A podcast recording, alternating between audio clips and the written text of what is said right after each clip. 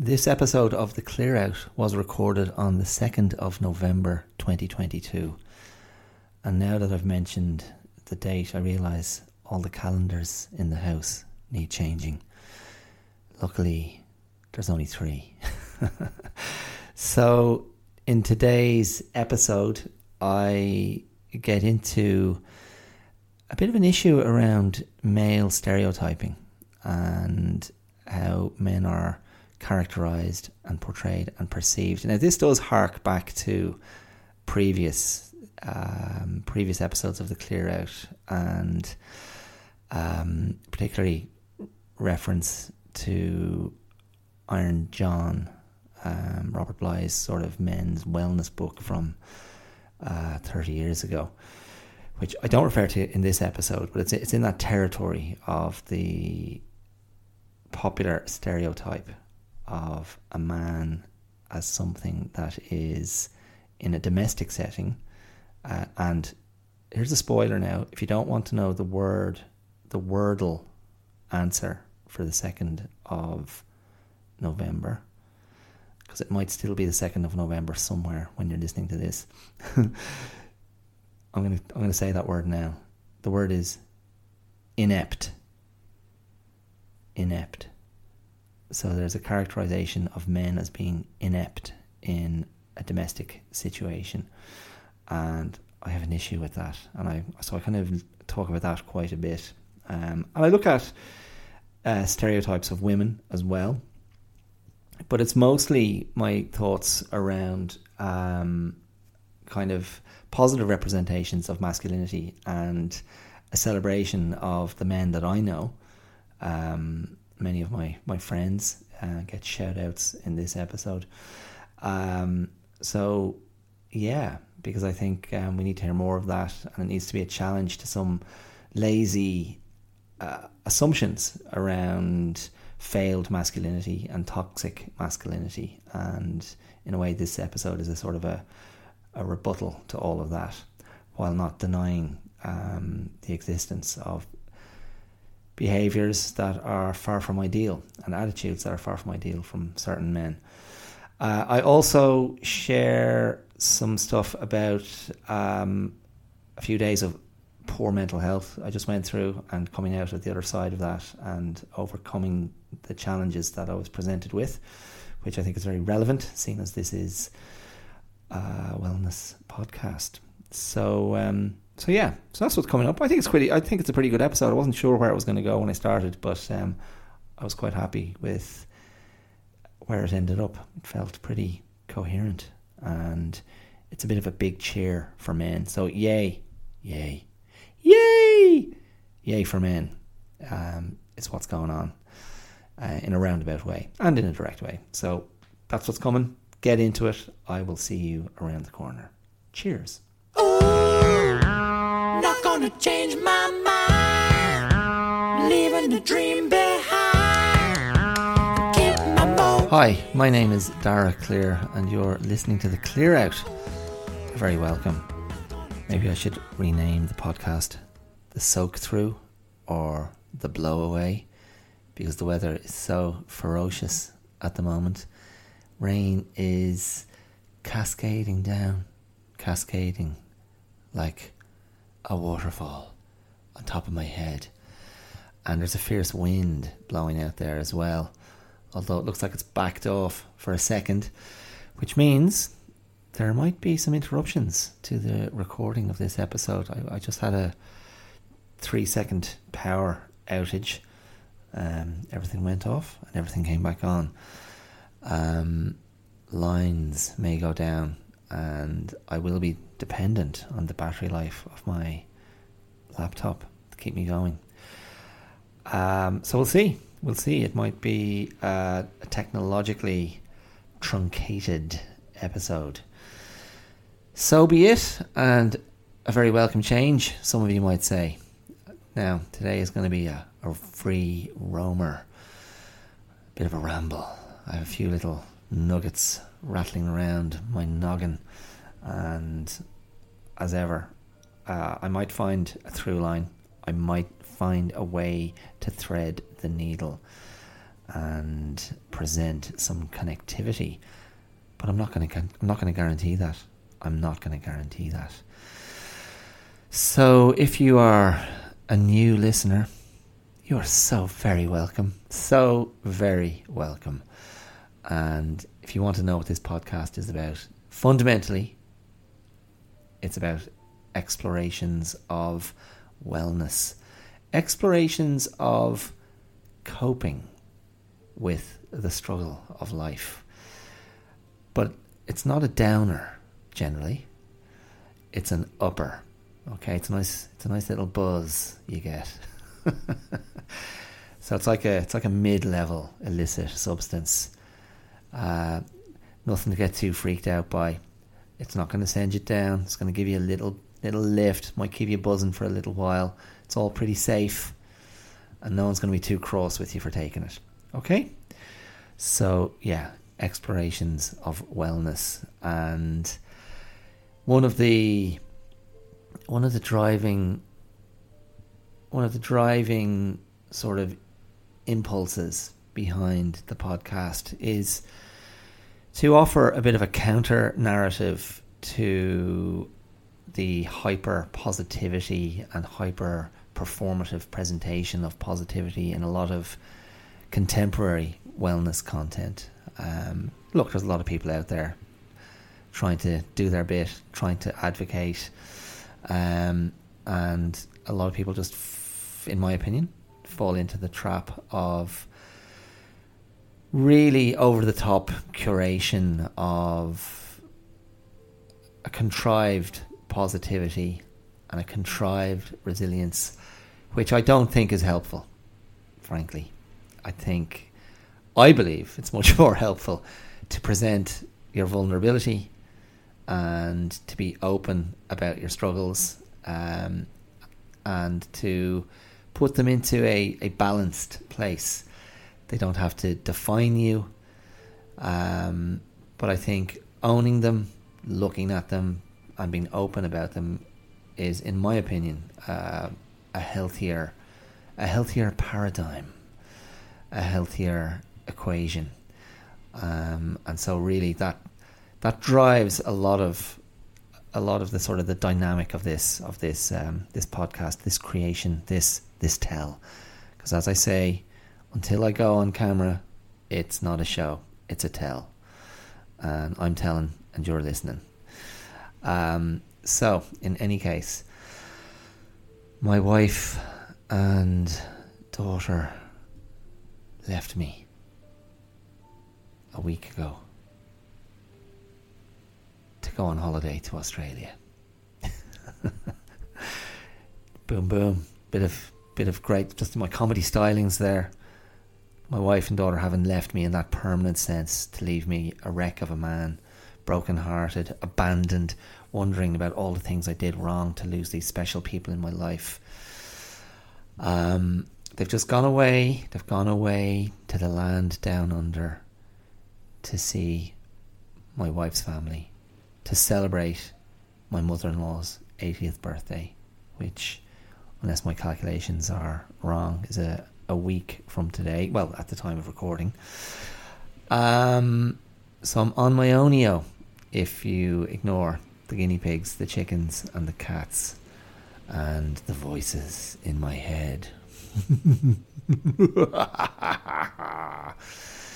Halloween, post Halloween chuckle. Um, but it's funny. Um, all joking aside, and in the spirit of openness and vulnerability, I did have a bit of a moment um, last week. Um, I mean, I've talked around this, I've talked kind of beside it.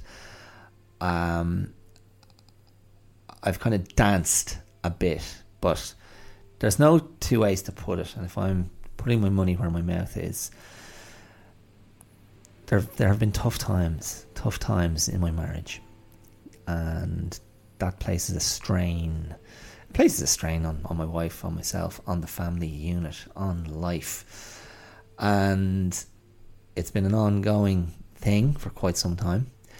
Um, and we, both my wife and I, struggle with the difficulties of, of, of what we have to sort of negotiate in different ways. And that's sort of part of our difficulty is the way we differently cope or fail to cope and I just found myself wigging out a bit last week because I just had all suddenly the house was quiet and I had all this time to think and I'm definitely predisposed to thinking, analyzing, reflecting. Yes, maybe guilty of overthinking. And I kind of got myself into a bit of a state because aligned with my other lifelong habit of um, succumbing to episodes of depression um, there was a sort of just a nasty combination, um, and I just felt, I suppose, quite despairing, and um, I mean, desolate. I don't know. Desolate's not that. Desolate's not the right word, but I was experiencing a high level of anxiety and a high level of um, kind of emotional vulnerability, I think is, is how I would describe it. All, you know, all of my own creation, all of my own concocting, um, because I'd been left alone too long. Don't leave that fella alone. Oh no, you've got to keep an eye on him. Don't, don't, don't leave him alone. Oh, for God's sake, you didn't leave him alone, did you? Ah, no, no, no, no, no, no. Oh no, that lad needs minding. Um, so I was the way I view it, because I've, I've, kind of come out of it, I've come out, I've come out the other side of it, and it was quite confronting. And you know, nothing I really haven't you know experienced before, and I kind of look at it and go, well, I get to the other side of it, and I go, well, that's okay. I mean, I was obviously processing something, and you know, deep within myself or in my kind of unconscious or my subconscious, I really wanted to to dwell and obsess a little bit and immerse myself in my own kind of sense of whatever anguish or concern or my sense of unfairness or injustice or a little bit of a, a self pity party. Um, and that's grand. And I came out of it and sort of gained some relief and gained some fresh insights. I did have the benefit of um, having a friend to visit um, who I was able to speak to pretty frankly. Uh, he was uh, a good help to me. So um, I think he's. I think I'm pretty sure he's another non-listener of the podcast. So um, as always, I'm very happy to give a shout out to the non-listeners. Um, so thanks, big lad. Thanks, big man. Thanks, Ian. I named him. Thanks, Ian. Ian O'Malley from Graigue in Carlowtown. Graigue, Graigue in Carlowtown is uh, basically like a uh, like an area of Carlowtown. Carlowtown is the, the county town of County Carlow, a few counties away from Wicklow. And Graigue is quite unique. It's like it's it's right, you know, it, it's it's very much a part of Carlowtown, but geographically, it happens to be in County Laois, the uh, the bordering county. So um, that's a strange one, isn't it? Anyway, he is truly a Carlow man. Anyway, I I used I used I, I leaned on the friendship. Uh, I'm a great believer in doing that, and um, it was helpful. It's good. It's good to get a it's good to get someone to, to bounce off, and um, yeah, I mean, I was already sort of coming out of that because uh, I had it, I had engaged. I also had engaged my wife in conversation, well, via text message and whatnot, and yeah, you know, we've started a kind of a an important and healthy conversation. I feel. Um, it's tricky. It's tricky, and I mean, I think if if you're someone who's listening who's been in a long term relationship, and by long term, I mean long term, you know, we're talking 15, 20, 25 years, whatever. Um, there is a sort of a, I think there's an understanding and an insight born of experience from people who've really gone the distance that goes, yeah, you know, there's nothing you're going through that's that's new. Um, and that's fine, and that can that can be comforting sometimes. Um, but there's there can also be a way of dismissing the the familiar experience of others or the, the experience that you think you know or recognize in others. Um, because ultimately, and I'm sure you won't hesitate to agree with me on this, you can never know what's going on between any two other people. You can never, ever really know. Um, just as it's it's hard enough to know ourselves, you put another person in the mix, an intimate, and the the vastness of each person's many many worlds of interior experience um, and they come in together in this sort of conflagration this strange dynamic melding clashing loving living um, fighting thing that is is is rarely in, in perfect harmony, apart from certain um, blessed moments, I guess.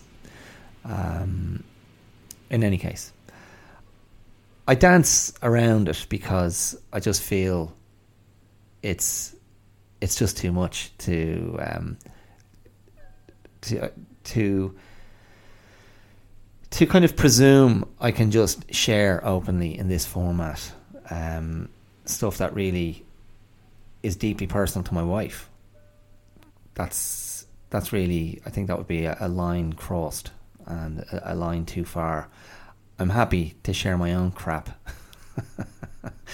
because I'm I'm so fascinated, so fa- I find myself so fascinating, um, and I you know and even even that I control to an extent, but there is a there is a a willingness on my part to go to vulnerable places, but when I'm talking about myself and that's my decision, and that doesn't really affect, anybody else, and it's not a transgression or a betrayal of trust. Um, so, in a way, that's why I do skirt around and dance around it. But um, in any case, like so I had these kind of few days last week, you know, through the weekend, and just feeling pretty raw and um, kind of, I suppose, without interruptions. So there was nothing to buffer me or distract me or deflect me from the total, complete, committed wallow um, in the mess of it all. And the the positive thing that I was aware of even at the time was years ago, years ago, particularly in my early twenties, probably early my early through to mid twenties, I simply would have gone under. I just would have gone under into a deep, deep depression and being in an absolute state of contempt with myself um, and a state of rage and disgust with myself. And I would have been heaping judgment and vilification on myself for failing to be up and failing to be well and failing to be happy and failing to be coping. And I've come so far from that that I can still get into a pretty bad state, but I can still drag my ass out the door and put healthy habits in place. And, you know, that's what I did on, um, I think Sunday was probably the, the lowest point, the nadir, if you will. We won't. Okay, the lowest point. Um, but I still did my sort of morning routine in the garden, went through my sort of qi gong, tai chi, stretching, breathing exercises gave myself. Um, I, actually, I was, I was about to say I gave myself a good breakfast, but I didn't because my, my intention was to go down to the sea to swim, and I just got away probably a little bit later than I'd hoped. But I, I went down to the sea, and it was just far too disgusting to swim in. Um, I've turned away from the sea, I think, three times in the last week because the conditions have been so unfavourable.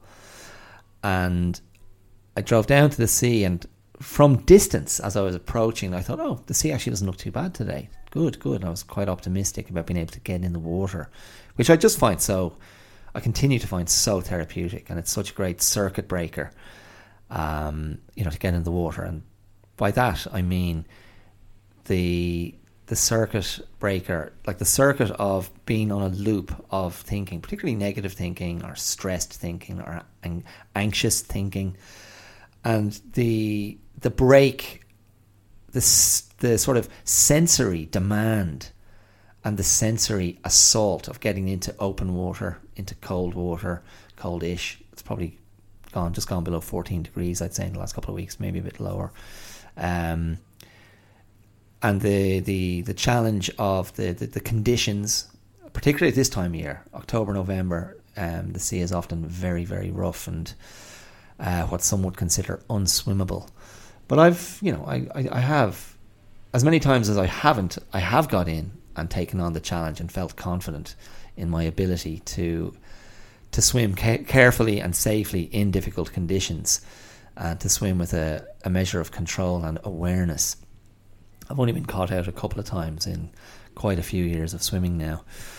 Um, but it was interesting. I went down the other day, not in great headspace, but going, no, I'm going to swim and that'll help. And then I'll pick up a few things at the shop and I'll go back. And I wanted to do a bit of writing for the uh, for the wellness app for Aura. Can you feel my aura?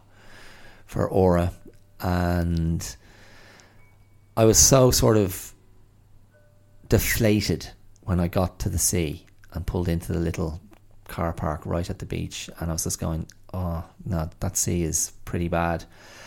And I think objectively, based on my previous experiences, I probably would have gone on another day if I'd been feeling more resilient, stronger, more capable, more defiant, more self assured in the moment. I would have gone, no, I'll be grand. I'm just going to swim through the rough stuff and get out the back of the waves and I'll be fine. Um, and that has been the case before. But I sat there in the car for half an hour just looking at the waves, negotiating my my sort of precarious state. And I ultimately decided no, I just don't have it in me. I just don't have it in me to get in there today. And that's okay. So again, many years ago, I would have driven away in a really bad headspace. I would have driven away feeling really negative about myself for not being up to the challenge. But on Sunday, I was like, it's okay. I recognize that I don't have the resources today. I don't have the resources for this fight right now. This physical fight to get into that water and have that battle and the and overcoming my fear and anxiety because there's a psychological battle, particularly at this time of year as the water gets colder, as the conditions get worse, right through the winter. The psychological battle is often the bigger part of it to go, it's okay, I'm going to be fine, I can do this. And on Sunday, I recognized and validated in myself that I just don't have it today. And luckily, um, there's a, a local swimming pool that was going to be open shortly after that. So I was able to um, hit the shops, get me messages, and then I was able to have a quick swim in the pool and do some lengths. Um, and that was a win. And so, in kind of difficult circumstances, it was a win. And even on the other side of the swim and going home, I knew I still wasn't in great form. And I went home, gave myself like a, a late, a large late breakfast and sort of chilled and you know looked at news headlines online and th- was thinking yeah my plan today was to get to the laptop and write and do like a sleep story for the app and I had to accept again and it was just like looking at the sea I had to accept again do you know what I don't have it today this was my plan and I'm on my own without distractions on a Sunday with a free day I do not have the resources. And that's that's okay. So I had a nap. like a little baby, I sucked me thumb and I put the blankie up under me chin and I lay down there on the couch and I had a lovely little sleep like a little baby. Oh. And it was lovely. And I got up and I went out into the garden and I swept the leaves in the garden. The garden was covered in a blanket of leaves. And I went out with the soft rake and I swept the leaves and I got rid of them. And the grass underneath the leaves was so green and vibrant and bouncy and luscious. I just felt great. I felt so good just doing that simple action. And it was just a real timely reminder of the benefits of giving the body something to do, giving the body a simple exercise to do when the head and the heart can't quite cope, or when the head and the heart are embattled. And I did that, and I just felt, yeah, I felt, I felt pleased with myself. I felt I've actually made good decisions today to mind myself and stay healthy, and not spiral into a like a into a really negative descent. Um, so yeah, so just it was um, it was great, and then um, I topped it all off by making myself uh, a very healthy, nice dinner, um, sort of a yummy vegetarian curry, and um, yeah, it was good, and I just woke up feeling a lot better the next day, and I had a message from my wife which gave me a lift as well and um, things were good again. So um, so there you go. Oh, and sorry, um, I also then decided to sort of freestyle a story for the wellness app based on my day.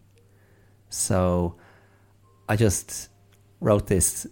Well, not wrote because I mean I kind of composed it on the spot and recorded it on the spot. A sort of a, a sleep story called um, "Sweep Leaves, Clean the Garden." and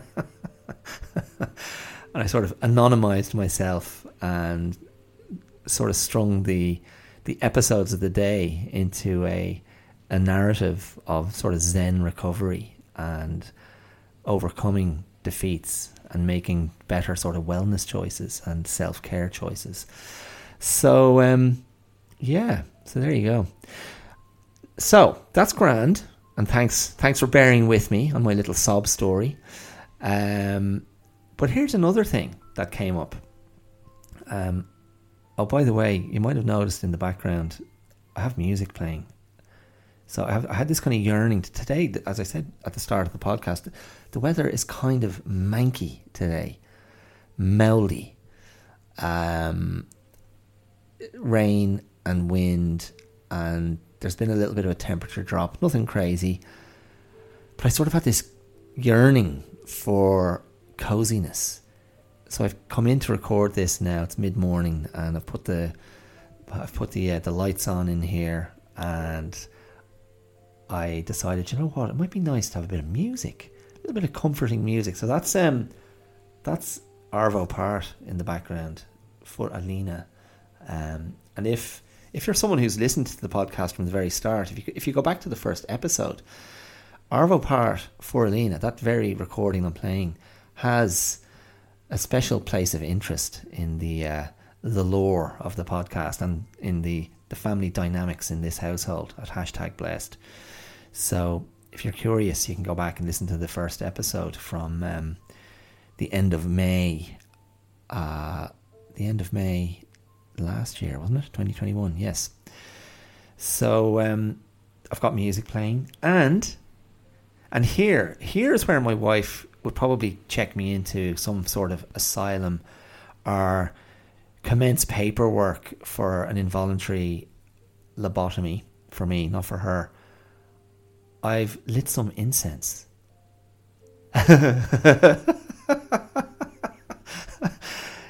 I've lit I've lit some incense and that would just be hysterical and sort of very confronting for my wife because she she really likes incense, and over the years I've been a bit like eh, incense. It's just a bit too much. But I've just found recently, very recently, like in the last couple of months, when my wife's been burning incense, I've gone, oh yeah, that's really nice. um, and so here I am. Yeah, so these are like I've kind of got like a, a symbolic um, comfort blanket around myself with my music and my incense um, and I'm all cozied up, and I've got the heat on as well in here. So I'm I'm kind of pampering myself, and yeah, it, it, it seems to fit with the theme. So, anyway, Grant, never mind all that. Another thing came up when I was sweeping the leaves, and bearing in mind the sort of headspace I was in and had been in for a few days. I decided to listen to a podcast and I sought out I sought out relationship podcasts. I just thought I'll just go to a place I don't normally go to and listen to an expert, so to speak, um, someone who is in the field of relationships um, and therapy and psychology and counselling. And I thought I'd like to listen to a female perspective. And I thought I don't really want to listen to Esther Perel um, Esther Perel is pretty ubiquitous at this stage across social media and across the podcast world and across public platforms and various, you know, talk platforms. Esther Perel, if you don't know, is she is French, I believe, but like a multi-linguist, um, and she has a hugely successful uh, podcast, which friends of ours, friends of my wife and mine, put us on to. I can't think of the name for a podcast now off the top of my head. Oh, is it Where Do We Begin? Is that what it's called? And Esther Perel, you know, she puts out a lot of good stuff and a lot of interesting stuff. Um, but it's not that I resist her, or maybe I do. I mean, I like an awful lot of what she has to say, but I, I just wanted something that I wasn't at all familiar with. And so I came across a female psychologist who has a podcast, an American Jewish woman. And is her podcast called Relationships Made Easy, maybe? And she's Dr. something or other, and she's got a very, pretty over the top American delivery. Uh, if you're an American listener, forgive me. Um, and a very kind of, you know, yeah, showbiz energy kind of you know showbiz mummy you know mummy kind of um, self-deprecation that doesn't really ring true but i thought i'm not gonna i'm not gonna get caught up in the delivery okay this is this is this is a this is a top top tip from me don't throw away something that might be valuable just because you can't handle the packaging yeah, there you go. That's my top tip today. It would have been very easy for me to go, oh man, the voice, the energy, the presentation. I'm not really going for this. I thought, no, I'll stick with this. And she was great actually, and she I found her um, on that particular episode. I just found what she was saying about relationships very resonant. I found it very helpful. I found it very oh, there's a beautiful yellow ladybird beside me. Come here, ladybird. Ladybird, ladybird, fly away home. Your house is on fire. Your kids are alone. Is that how it goes? um, beautiful. Anyway, um, sorry.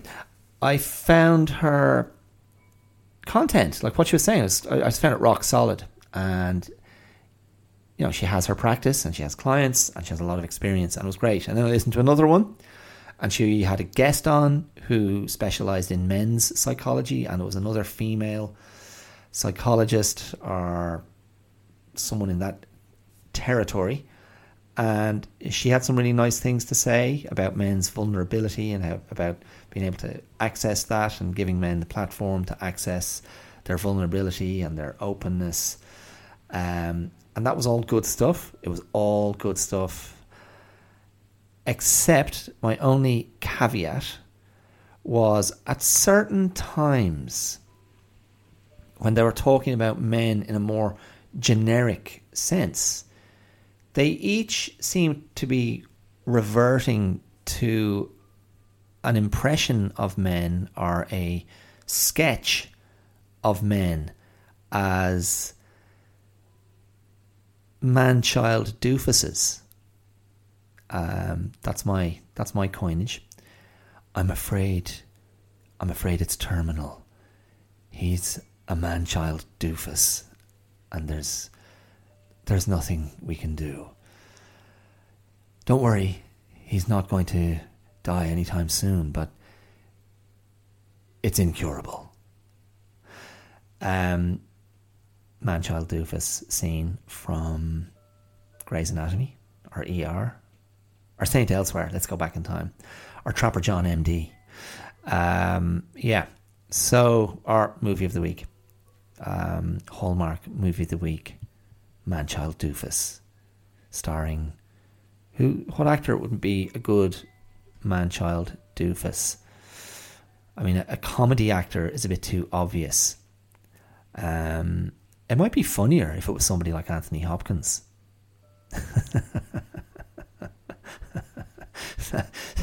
you know, a kind of you know an English or in this case Welsh actor of great gravitas and stature, um, being the main character in the Hallmark movie of the week, Manchild Doofus. Um, in any case, so these two women, these two professional women working in the field of psychology, counselling, therapy, uh, advocacy, um, doing really good stuff, evidently, and saying so many really good things. Um, they, I just felt disappointed um, that they reverted to a, a sort of a, a, lazy stereotype of, of men, and it didn't it didn't discount all the good things they were saying, and it didn't make me value those things any less.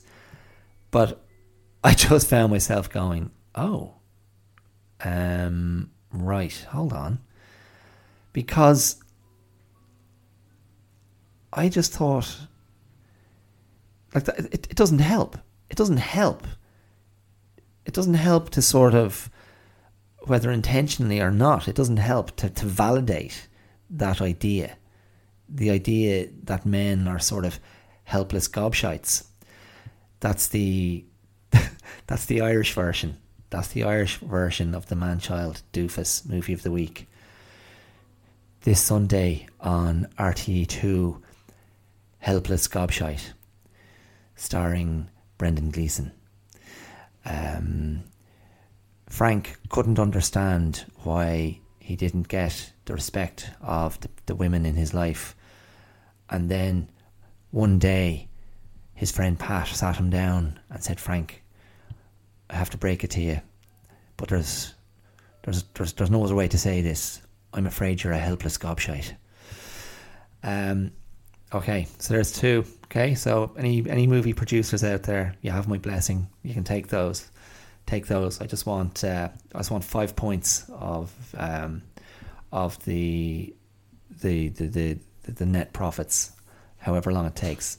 Um, I, you know, I'm a great believer in the long term plan. Okay, so money in the bank, as far as I'm concerned. Um, so in any case, I just found myself sort of balking at that idea and th- thinking, well, yeah, okay, sure, sure. There are, there of course there are people out there. Of course there are men out there who maybe don't stand up in relationships and don't share the workload in the home and are emotionally inarticulate um, or or are emotionally clumsy. Um, but again, this is a stereotype that I would struggle with, and maybe through my life I've been critical of the sort of the sort of the female position of patronizing men and a kind of a, a default female assumption that men are incompetent. Now, that is, in no uncertain terms, sexism. And I think it's, you know, it's the equivalent, it's the counter to male sexism directed at women. The and I'm not talking about um, power abuses. I'm not talking about sexual objectification of women. I'm just talking about men, a sexist frame where men go, ah, you know, women they're so emotional, um, they're so unpredictable. Um, sure, women, you know, you never know what they're going to do next. Um, and you know they're they're never satisfied. And the one that I hate the most, actually, the cliche that I'm hit with the most by a certain type of man, um, is happy wife, happy life. And you know, I wouldn't have the time or the you know, you, you know, it, it, like that's a fight you can't win. you can't win. I'm like, well, actually, my friend, I, I disagree with it. I think the most important thing to look after is your own happiness first. Um, you know, take care of your side of the bed. I think is is really the priority here. And you know, my you know anybody's wife, she's responsible for her own happiness. That's not your job. Um, and you know, it's it's just a cliche of um, you know, you know of I just have to keep I just have to keep the missus happy, and sure then then I can get away with what I really want to, you know. Um, and I just find it, I just find that phrase, "happy wife, happy life." It plays into an idea of male happiness not being of equal importance.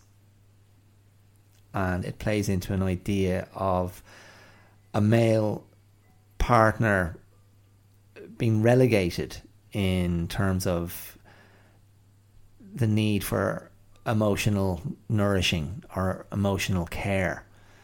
Um, and I kind of despise that idea.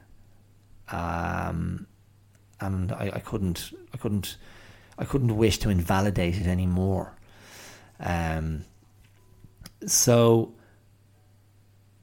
I think since really since I was a sort of a, a young adult, um, and in, I've encountered that throughout the years from from women, not you know you know casually or talking about other men or just making an assumption or the generalization that sure you know sure you wouldn't expect any more from men anyway. This kind of yeah, as I say, a sort of a, an emotional uh, relegation, and it contributes to the infantilization of men and men they know this.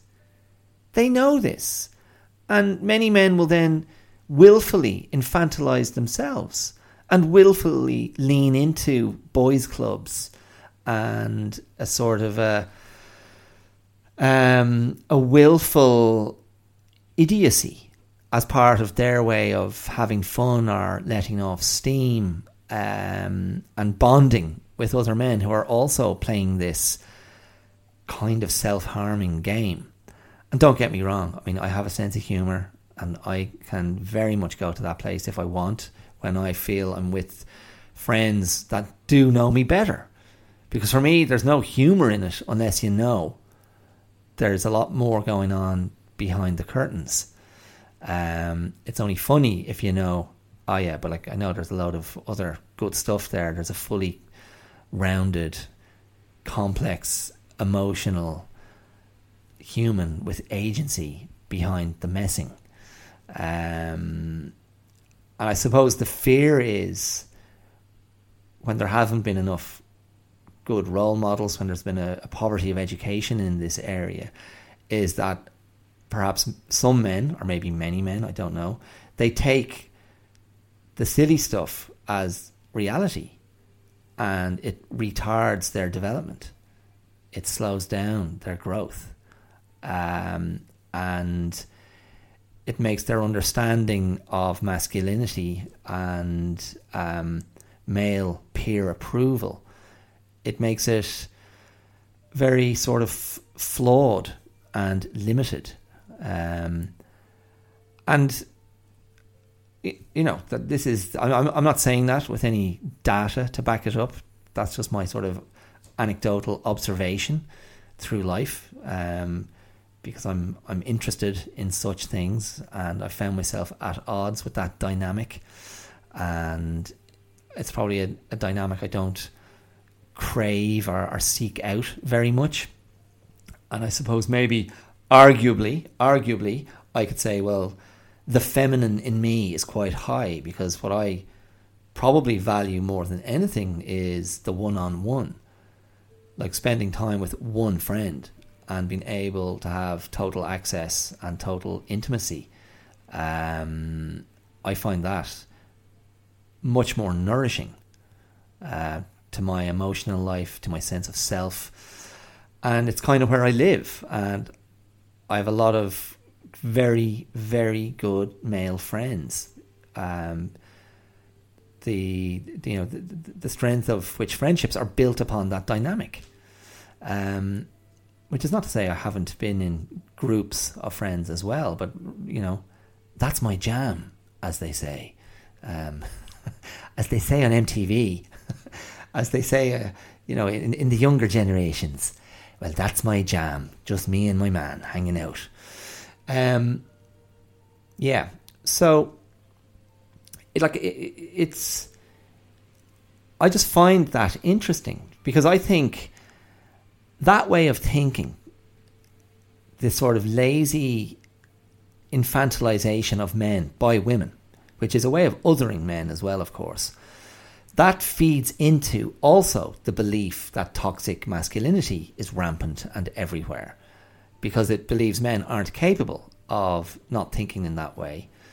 And it supports the idea that men are driven by sexual objectification, that they're driven by their othering of women, um, that they're driven by misogyny um, and fear of women, and that fear manifests itself in hatred of women because they're threatened by what women represent, which is like thoughtfulness and consideration, which is also a cliche about women. And you know, there's a kind of a like see that idea also supports a sort of a, a veneration of women and an, an, an, an imbalanced uh, veneration of women. And this is coming from, from, from someone who does venerate women to a certain extent and has always been interested in women and liked women, not just as sex objects, although that's in the mix, um, but has just always liked female energy and been attracted to aspects of womanhood of the female form, female expression, female personality, the female experience. And my position has always been, well, why wouldn't I be interested in them? You know, that's the they're the people I desire. They're also the people who I share this world with. Um, and they're among my favourite friends and family members. And I'm also married to one and the father of one. Um, so surely you know, we're all better off if we understand each other better and like each other better. And I don't know. I mean, look, this is meant to be a a party political broadcast on behalf of why can't we all just get along? Hi, my name is Dara Clear, and I'm the president of the Why Can't We All Just Get Along party. And I just want to say women are great. Um, but I also think men are great, and I also think gays are great, and lesbians, and transgender people, and, and black people, and Asian people, and people with disabilities, uh, Jewish people, Islamic people, um, people basically, people with vulvas, and people with penises, and people who are trying to decide if that's what they want at all. Um, I just think you're all great, and I think the human experience is very challenging for all of us in different ways, and everyone's doing their best. And um, why can't we all just get along? So if you want to join my party, uh, you know, you can. Everybody's welcome. I mean, that's kind of the point. Yes, even you, you bigot. Um, yeah. Anyway. Oh my God, it's lashing rain. It is such a poxy, poxy, poxy day. You know, when I was in acting school, when I was in acting school, the artistic director who who has since passed away, but she was kind of a monster, um, and very had some very warped notions about what made good acting and what what you could do to train good acting. One of her great lines was repetition is a gift and kind of don't squander the gift. So make sure you change pitch and volume every time you repeat a word. I didn't do that there. I just said it the exact same way. What a poxy, poxy, poxy day. Little bit of emphasis on the last one. Um, she, she would have you say, "What a poxy, poxy, poxy day." now, wasn't that much more compelling? That is good acting, as taught by the late, the great. Should I name her? Would that be in bad taste after I called her something of a monster? I feel it would be. I feel it would be in bad form. Don't speak ill of the dead. Um, anyway, she was an interesting, monstrous figure, who, in many ways, we were all a little bit scared of. Um, yeah, she was a bit of a despot. That can happen in acting schools. Uh, cults, they're like cults. Any organisation that is small and has a charismatic leader at the head, they all become cults, really. Um, you just got to keep your wits about you. That can happen in karate as well. I mean, I've trained with some odd people and odd instructors. Um, you got to keep your wits about you and focus on what's really important. This goes back to my top tip. Don't throw away the good stuff just because you don't like the packaging. Keep your eyes on the prize. For me, karate has been the prize, always. Doing the stuff, doing the karate, karate, doing the moves, engaging the mind, the body, the spirit, putting yourself through the paces, through the rituals, the routines, the forms. Karate has never stopped rewarding me. And I've been taught by people whose approaches I haven't always valued. But I've still recognized the good things that they've been able to do for me. Um, so, yeah, that's um, that's really what I'm talking about. In, you know, in that area. And so again, going back to that podcast and the those women and what they were saying, so much good stuff there. And I will listen to them again. I'll seek out the other woman, the guest as well. Her name was her name was Shana. Shana Jones, maybe. I I will probably go and find those and put links in the in the description to this episode if you're if you're interested. Um yeah. So I just found myself on the back of that, you know, having that reflection about the stereotypes around men, the infantilization of men, how it feeds into the toxic masculinity narrative, and how it's all it's all out there. It's all out there in this contemporary, you know, world we're living in. This world we're living in now. It's all out in this brutally clumsy, unsophisticated discourse that happens so much at the moment. Um, and it did it did make me feel. I mean, I remember you know encountering this thinking. You know, a couple of years ago, and thinking, do you know what? I'd love to. I'd love to write a book. I'd love to write a book, and on the cover of the book, I'd have a picture of a box of Crayola crayons, and on the front of the box of crayons, I just have the words non toxic. And it would be a book celebrating positive masculinity. Um, and I don't, you know, I have no desire to sweep the failings of men under the carpet. Um, but it just so happens that the vast majority of my male friends don't exhibit behavior that could be called toxic. Don't and haven't ever really exhibited behavior that could be could fall into that catch-all toxic masculinity.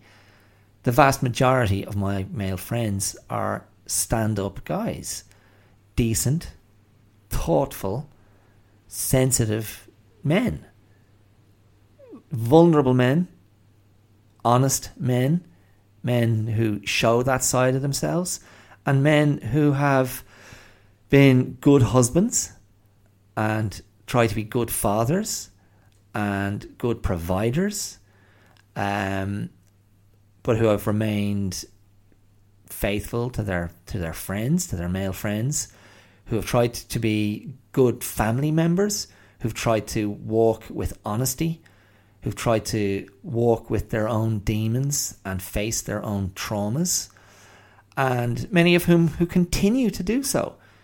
Some friendships that I've had for a very, very long time. Um, and these are men who continue to be of enormous value to me personally and to be of enormous support. And these are friendships that are not built around drinking. These are friendships that are not built around objectifying women. Um, these are friendships that are built around human connection.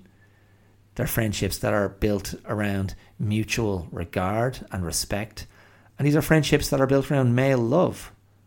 Um, and I think they're beautiful. I mean, I just think they're they're really great people, and it's a source of pride to me to know I know those men, and I can consider them close. I can consider them friends and part of my world and my sort of um, you know they're, they're part of my understanding of what men can be and what men are and so to have listened and seen for so long so much stuff about toxic masculinity, and and don't don't please don't misunderstand me. It's not that I don't recognise the behaviour that is described as toxic masculinity. It doesn't mean that I haven't been in contact with that, and it doesn't mean that in some ways I may not have I may not have contributed to that unconsciously or in immature ways in my youth.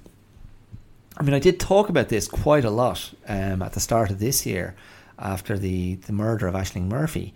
Um, if you go back to, to January of this year, you'll find the the episode I did uh, where I think I I think I called it the crisis of of broken masculinity, um, and I mean part of that crisis is not hearing enough positive messages around masculinity um, part of that crisis is not honouring male vulnerability, not honouring male trauma, and not celebrating the wins, um, and just giving into lazy stereotypes and giving into lazy thinking. Um, and you know that that's never going to advance us. It's never going to help us. It's never going to bring us to a richer place. It's never going to be edifying if we just kind of go, eh, it's easier just to take the given opinion rather than to cultivate my own, rather than to engage my own critical brain. And you may have to start with yourself, and often that's challenging to go, well, what do I think? What do I feel? How do I behave? What are my dynamics? Where has this come from? What's shaped me? Why do I believe these things? What am I afraid of? What makes me unstable, insecure? Where are my needs located? Um, why do I interact with the women in my life this way if it's suboptimal? Um, that's where it starts. It has to start. It starts at home. Cliche number 178 on the Clear Out podcast. It starts at home, lads. It starts at home. But like I was thinking, I mean, you know, the, the, the way those the women on the podcasts I listened to were talking, um, and again, I I came away from those podcasts really liking those women, and I plan to listen more. Um, so when I say those women, I'm not denigrating them or othering them, but the way they were speaking, I was kind of laughing.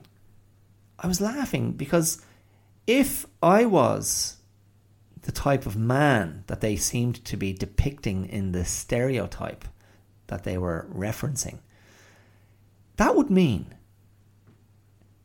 with my wife and daughter away out of the house for just over a week now, that I'd just be wandering around my own home like a toddler or a young child lost in a shopping centre.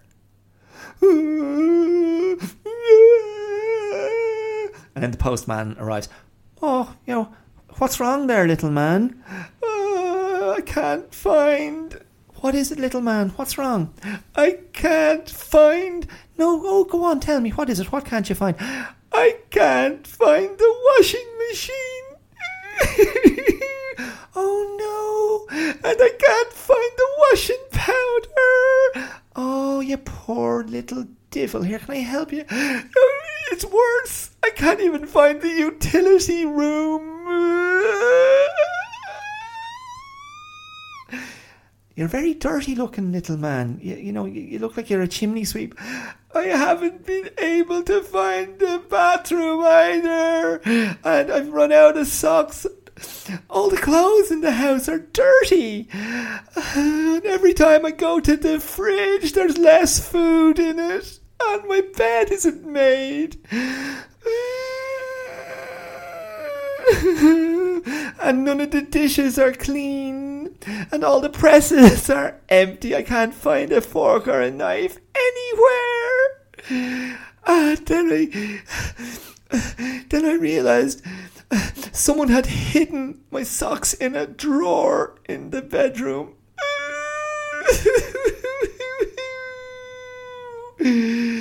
but I have managed to watch a lot of football. I have managed I have managed to watch a lot of football and drink a lot of tea. And I did drink every drop of alcohol in the house. But I don't know where it's going to come from. And uh, my wife is on the other side of the world. And I don't know her phone number.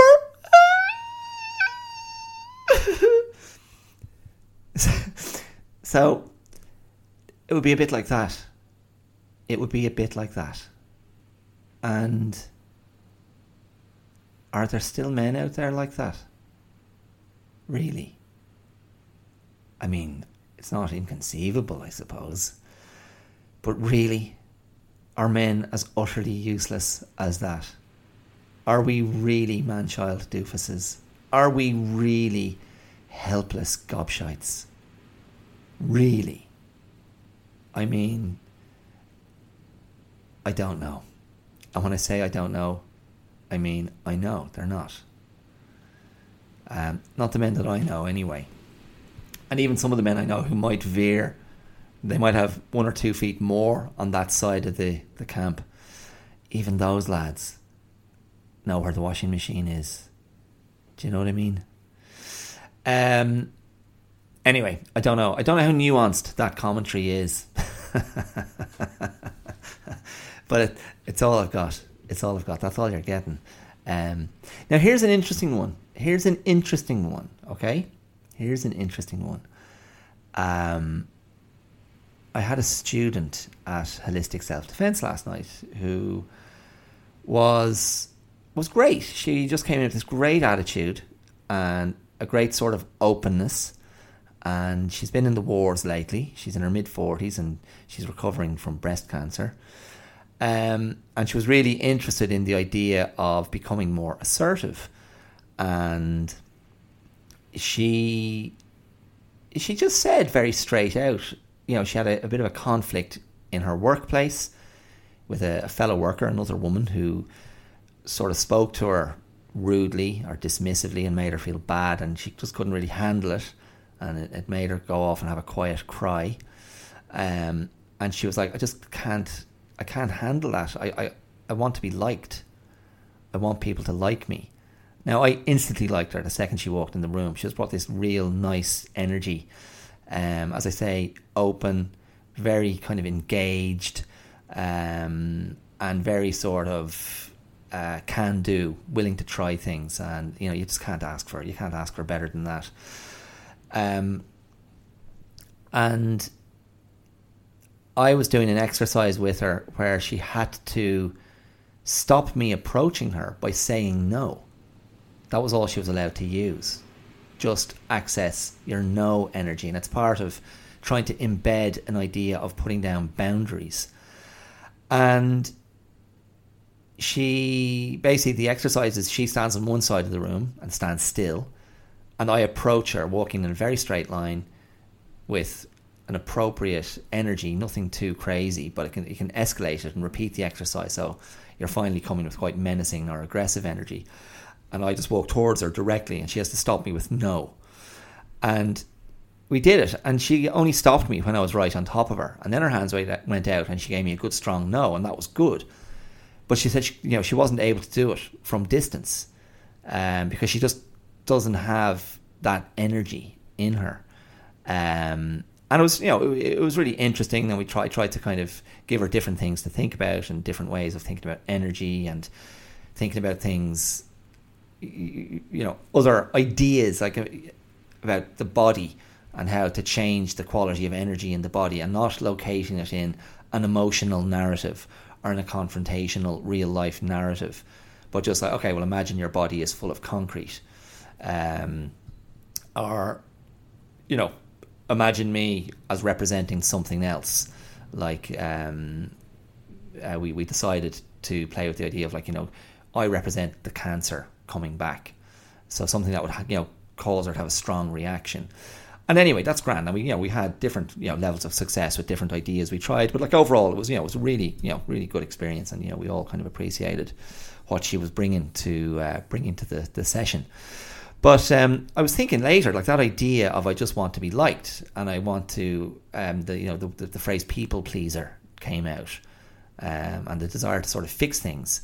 And I mean, I could really relate. I, I, have a lot of that in my personality as well, and it would it would have been much more pronounced uh, when I was younger. And I've become better as I've gotten older at sort of curtailing that impulse to appease um, and to please others, particularly in areas of conflict or um, or stress or bad behaviour.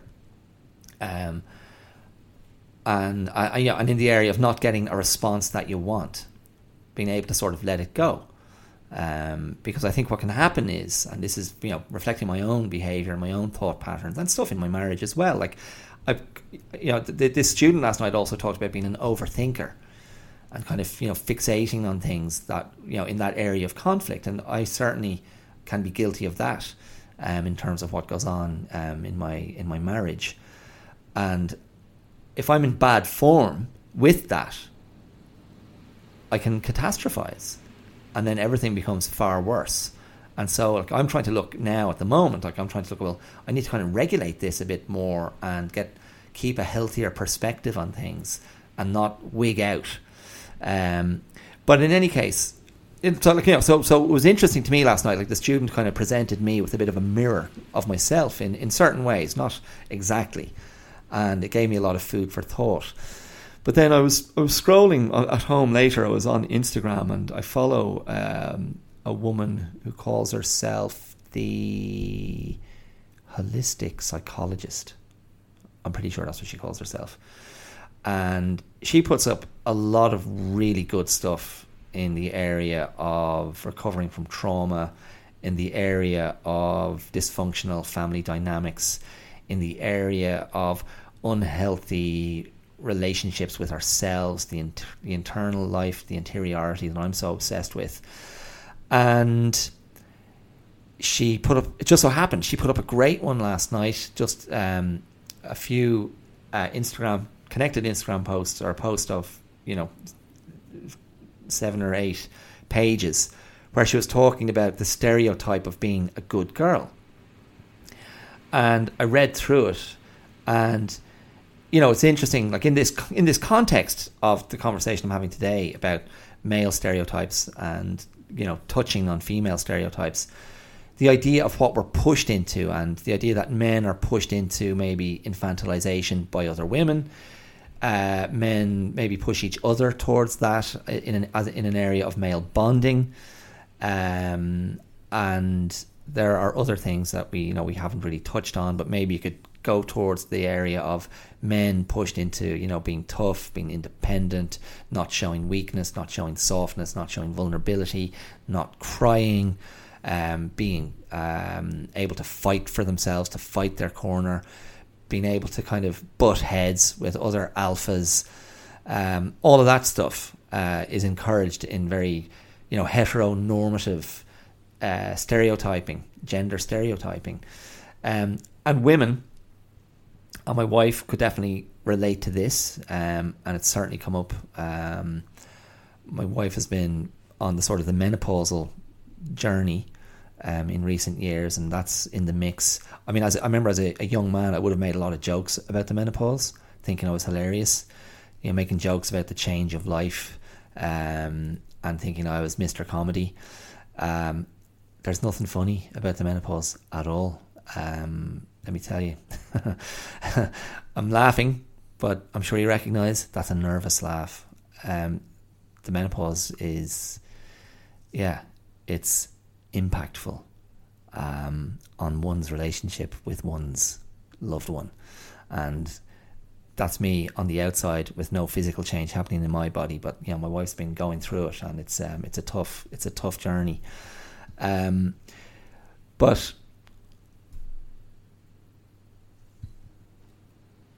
this idea of being a good girl, being a good girl, behaving and appeasing, um, that is a stereotype. It's a it's a it's a it's a model and an iteration of femininity that is laid out for girls from a very young age. And this Instagram holistic psychologist, you know, she was kind of laying out the the thinking behind it, and basically the thinking behind it is set aside your own emotional needs and set aside your own emotions to keep the peace. So her example, for the sake of illustrating her point, was, you know, there's an uncle in the family, and the young girl doesn't like the uncle's energy and feels uncomfortable around him and doesn't want to really be around him or be in his presence. But the young girl's mother says, ah, you know, go and give your uncle a hug. Um, and the idea is then that the girl is being told to put aside her own misgivings, her own intuitive emotional response to keep the peace. And the response for keeping the peace is good girl. A good girl. Ah, you're a great girl. Well done. A good girl. Um, and then the message over time becomes if I control my emotions or if I suppress my emotions or if I sac- sacrifice my emotions for others, I am a good girl. And that's where my value is located. Um, now, that's a that idea of where is my value located, that's a huge idea in what I'm trying to teach in the holistic self defense course. The idea of, you know, what are the items of value worth protecting? And when that's something external and materialistic, that's often quite an easy choice. I'm going to protect that, you know, highly valuable item. I'm going to protect that brand new phone I just bought. I'm going to protect the contents of my purse. I'm going to protect my laptop. Um, but then my question to, to students um, or participants in the course is well, what about yourself? You know, are you valuing yourself as something that should be protected, that should be kept? You know, are you putting that value on yourself? Like, where is your value located in terms of your own view of yourself, rather than putting your value in the into the hands of others' approval. And that was really, that was very much at the crux of what that student I was referring to, what she was kind of struggling with last night. Now, we, we, we had some joy ultimately with what we were doing, which was great um, and mutually sort of pleasing. But um, yeah, like I just thought that, like, you know, that, that, that it's a very powerful idea. Um, and a lot of women are, it's cultivated in them, you know, good girl. Um, and sort of like don't act out um, and fall into this this model of of expected decorum and conduct that is praised as being mature.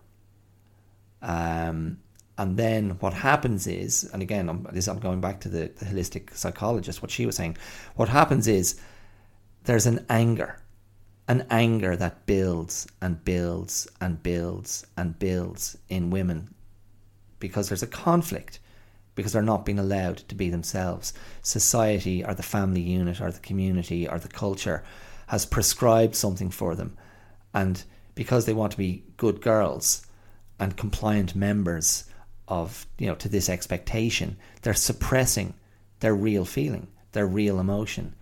Um, and what I've encountered now and read and learned through my wife's experience the the menopause, which, and I'm going to paraphrase really crudely here, so you know, don't kill me because this isn't meant to be a menopause episode. But if the menopause in some ways represents an end of a certain iteration of femininity, and it, resent, it, it, it represents the end, of course, of fertility, um, and for want of a better word, ripeness that's a very particular term, but like again, I'm putting it into a, a narrative of how women feel they're perceived by men and how their desirability is perceived by men. Um, suddenly, and again, I've, I've just read a few articles about this, women who've been through the menopause and talk about the sort of purging, venting, releasing um, rage of feeling like, well, I don't have to behave like that anymore because I'm no longer what I was. And it's a sort of a, a catch up rage, like a lifetime of this conditioning and this good behavior. Um, and again, this kind of, you know, I'm not, I am not speaking with any real authority here. And I'm not for a millisecond trying to say, this is every woman's experience. Because that's part of the crapness of discourse these days the assumption that one experience represents the experience of all. I'm just saying, I've read some things that have presented this idea. Um, and the sort of the, the, the anger, the accompanying anger that comes at that time of life for some women. Um, and that anger can be directed at men. Um, and it's yeah, like it's it's it's interesting. I mean, and what does it come back to? It comes back to this idea then of us making assumptions about behavior, um, and us being lazy in our thinking, and us being lazy in our characterization of of each other. And that's why it's great to actually get to know people properly, the people that you're interested in, the people that you care about, and to be unafraid to get to know the other. And for a man, there's no closer other than a woman. What do you think of that? Is that a reasonable theory? Um, I had one last question. I had one last question, which probably would merit an entire episode of its own. Um, and it comes back to this idea of of value and who's of value to whom. And I was thinking about this after the class last night and that girl's experience and what she was sharing in the class. But like I found myself thinking, are we only of value to the people who know us? Are we only of value to the people who we have in our lives, to the people we're known to? Um, especially if you if you if you have this idea about yourself that I only recognize my value and I only recognize my worth as I perceive it in others' reactions to me, in how other people respond to me, in what they say about me, and how they talk about me, in how they evidently feel about me. That's where I get my sense of self worth. Now, I wouldn't discount that because that's a very important. I mean, I you heard me rhapsodizing about my friendships earlier so, a huge part of your self worth can come from friendships and relationships and how you are perceived by others, or your understanding, um, or your recognition of how you are valued by others. But if you only locate your worth and value in other people, you're in trouble. You have to find a way to value yourself if you're going to if you are going to be well, if you are going to walk through life with confidence and resilience and a sense of I've got this, I've got resources, because I know what I can do and I know what I'm capable of, and understanding where your boundaries are. Um, but I did find myself just speculating on that idea. Are you of value to people who don't know you? Um, and I suppose ultimately, I believe, yes, you are. You are, because you don't know.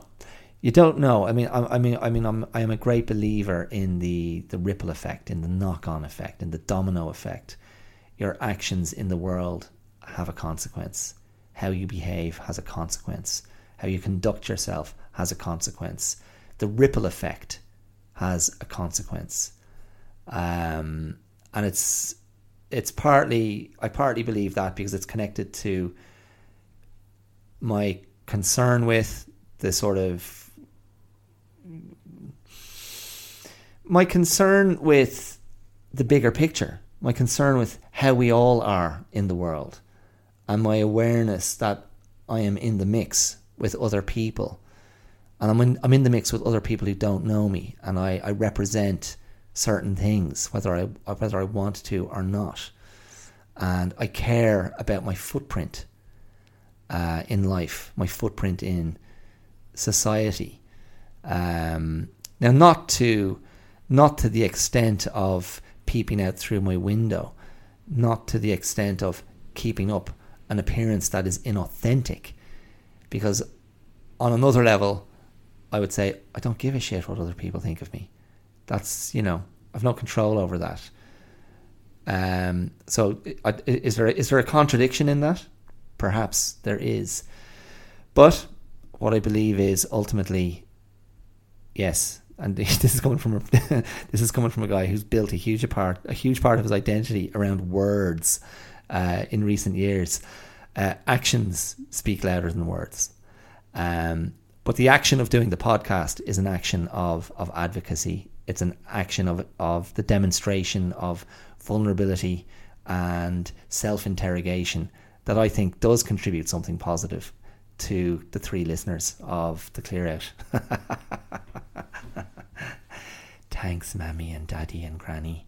Um, no, no, there's there's there's legions, there's legions of non-listeners among my family and, and friendship group. Uh, shout out to Bob, actually, Bob, another non-listener.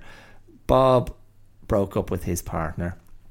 They had a young son together, and the relationship ended, and they just went for uh, a mutually agreed 50-50 custody arrangement. So it's a week on and a week off with their with their son. And I just thought, well, Bob's a great example of a man who stepped up and didn't hide from responsibilities and stepped up in the most competent way. And when he found himself struggling, when he found, man, this is tough being a single parent, he went to a parent group. He went to a parent, uh, attended like a parent, a parenting course to improve his skills and to improve his understanding and to try and become a better father. And he was the only man on that course. And I'm like, Bob, you're a legend. So um, I'm going to actually you know, I'm, I'm going to seek Bob out to go listen to the very end of the podcast, just so you can hear me giving you a shout out.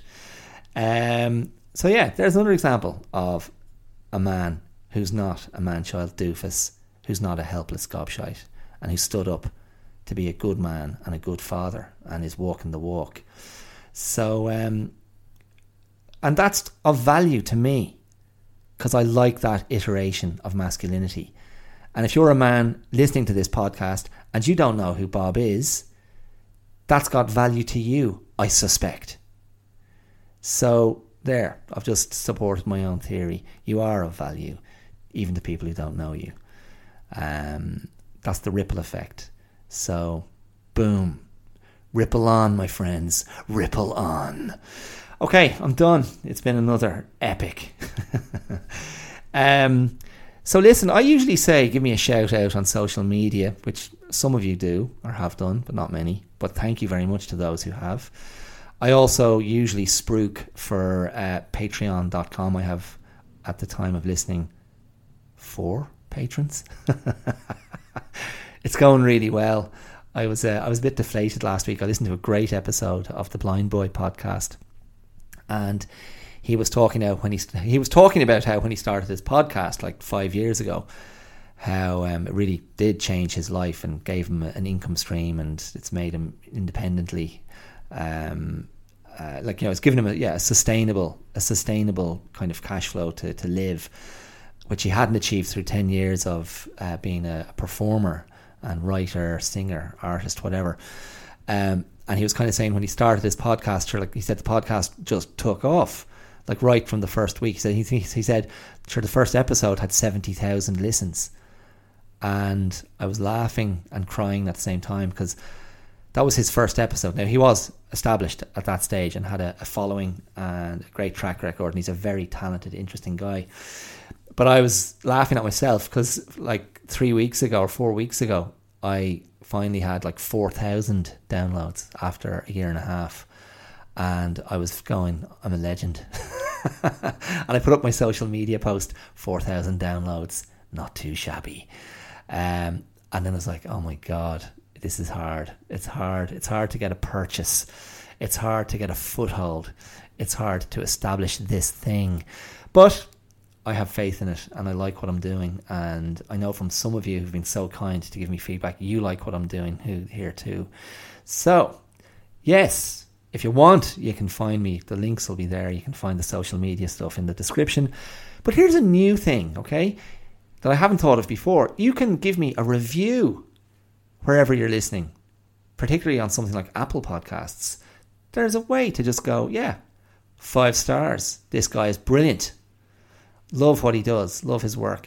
Please think about that. Consider giving me a review uh, on an appropriate platform, wherever you're listening.